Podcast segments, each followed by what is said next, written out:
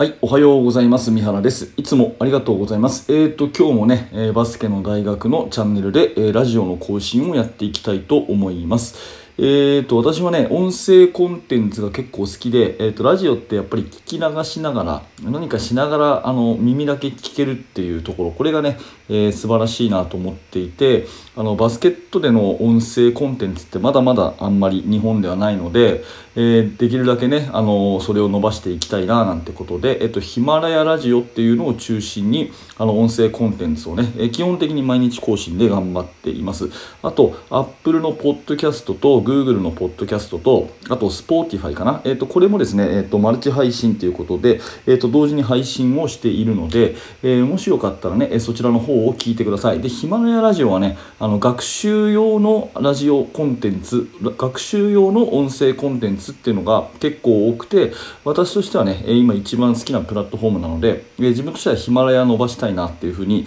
思ってます。あの、YouTube でご覧になってる方は、えー、ヒマラヤのね、リンク貼ってありますので、えー、ぜひヒマラヤから聞いていただいてですねあのヒマラヤの方の、えフォローしていただけると非常にあの喜びます。はい、よろしくお願いします。えー、では今日の本題はですねちょっと NBA の話をしようかなと思っていて、えーと、私は無料のメルマガ講座というのをあのバスケの指導者の方向けにやっててでそこの受講生の方とね、えー、メールでこうやり取りをすることがあるんですがあのロケッツとレイカーズのプレーオフ面白かったと思うんですが三原さんはどんなとこ見ましたかっていうそんな、えーと、リクエストをいただいたので、まあ、私ね NBA 大ファンなので、えー、ちょっとねラジオの方で、えー、まあ、雑談みたいになっちゃいますけどちょっとお話をしたいなと思ってます、えーと、レイカーズ対ロケッツというところで、えーと、と全く NBA を知らない人向けにちょっと話をしますがまずレイカーズっていうのはうんとレブロン・ジェームスという素晴らしいオールラウンドプレーヤーがいてでアンソニー・デイビスですね、まあ、彼もオールラウンドプレーヤーなんですがどちらかというとインサイドの選手、まあ、分かりやすく言うとですねガードとセンターに世界一の選手がいるというバランスの取れたチームなんですねレイカーズは。で一方、ロケッツはジェームズ・ハーデンと、えー、ウエストブルックという2人のですね、えー、今日1対1が強いガードが2人いてですね、えーとまあ、全員がガードあの特にこう背が小さくあえて背の小さい5人にして、えー、やってるチームなんですねなのでそういうサイズ身長的なところで言うと非常にこう相反するっていうか、えー、正攻法のバランスのいいレイカーズ対あえて全員5人全員がガードのロケッツっていうようなそういう面白いシリーズだったんですね。うん、で私としてはねロケッツのバスケットが、まあ、面白いなと思うんですよ。なんかこれからのバスケットっていうか今までにないバスケットっていうかすごくそういうところ魅力感じてたので、まあ、ロケッツ頑張れっていう感じでいたんですがまあ、これこそ雑談になっちゃうんですけど私ね子供の頃からレイカーズ大好きなので、うん、ずっとレイカーズファンなんですよ。あの僕のヒーローはねマジック・ジョンソンなので、えーとまあ、30代40代の人だったら分かってもらえると思うんですけどマジック・ジョンソン大好きなのでレイカーズがずっと好きなんでまあどっちが勝つかな最後レイカーズが勝てばいいなだけどバスケット的にはロケッツのバスケット面白いなっていうような風に見てました。うん、でやっぱり一番ね、えー、私が注目したのは、まあ、レイカーズのディフェンスですね。やっぱこれがねすごかったすごかったなというふうに思っていますで特にジェームズ・ハーデンに対するディフェンスがものすごく良くてまずハーデンがトップの位置でボールを持つじゃないですか。そしたらですねあのハーデンがドライブをする前にダブルチームにまず行っちゃうんですよ。まあゾーンディフェンスみたいな感じですね、うん、でドリブルを縦にハーデンにこう2つ疲れたらね、2回ドリブルをリング方向にドンドンってされたらまず止められないんでそのドリブルを縦に絶対2回させないと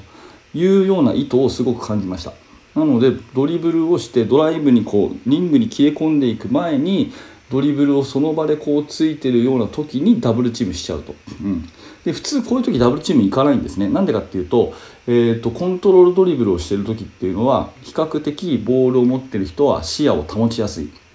コートの状況をこう見渡すことができるんでドライブをして視線がやっぱり床に落ちた時にダブルチーム行くっていうのが普通なんですが、まあ、そこをあえてですねあの視線が落ちてない時に早めに仕掛けるっていうことをしたんですね。でそうすると、うん、あのやっぱりパスをするしかなくなるんでハーデンはボールをま手放さざるを得ないということですね。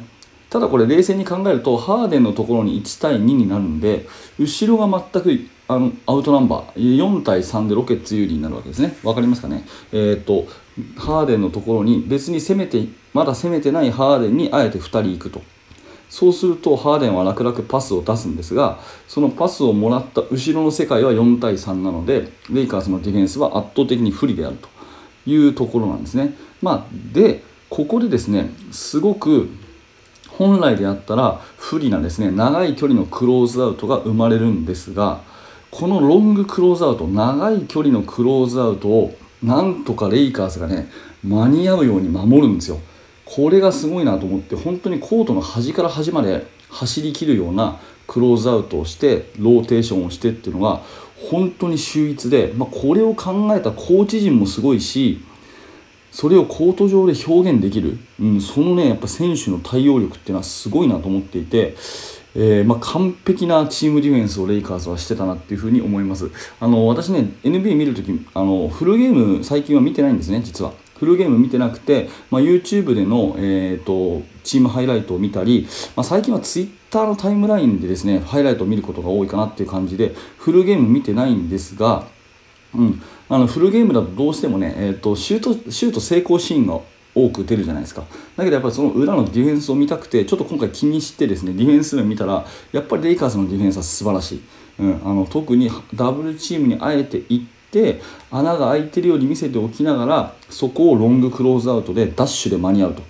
と、うん、まあ気合根性みたいなところにも通じると思うんですけどなんか絶対ここの残りの4人は俺たち3人が守るみたいな気迫を感じましたね。だからすごいそのローテーションがすごくてあ多分これはもうあの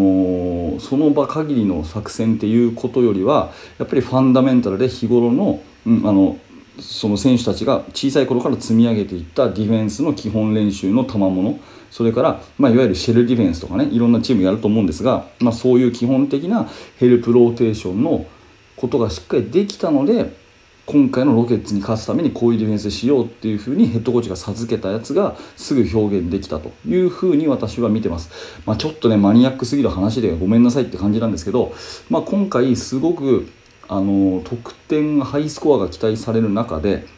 うん、やっぱりジェームズ・ハーデンどう止めるのかなっていうところに僕は注目をしてでそれを見事にやってのけてたという、えー、印象があったので、まあ、そこをね、えー、まあ、見ました。うんえーと、結果的に、えっと、もっとね第7戦までもつれるかなっていうふうに思っていたんですが結構あっさりレイカーズが勝っちゃってやっぱりそのディフェンスが安定してたもっと言うとやっぱサイズの差はあったかなって感じするんですね。えーまあ、最初に言ったようにレイカーズの方がバランスがよくアンソニー・デイビスいるんでインサイド大きいんで、やっそこのサイズの差、うん、最終的にはあったのかなというふうに思います。